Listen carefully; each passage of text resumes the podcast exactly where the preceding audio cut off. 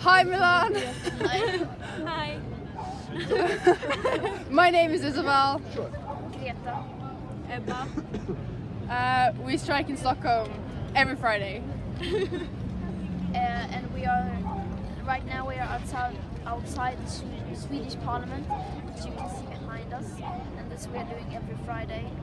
And it was amazing to see Milan on the 15th of March with about 100,000 students who school strike Åh, for time. It was Får jag ta incredible. den lite grann? Ja. Ska samla ihop. Italy was around three- 350,000 people with about 250 cities. It's cool.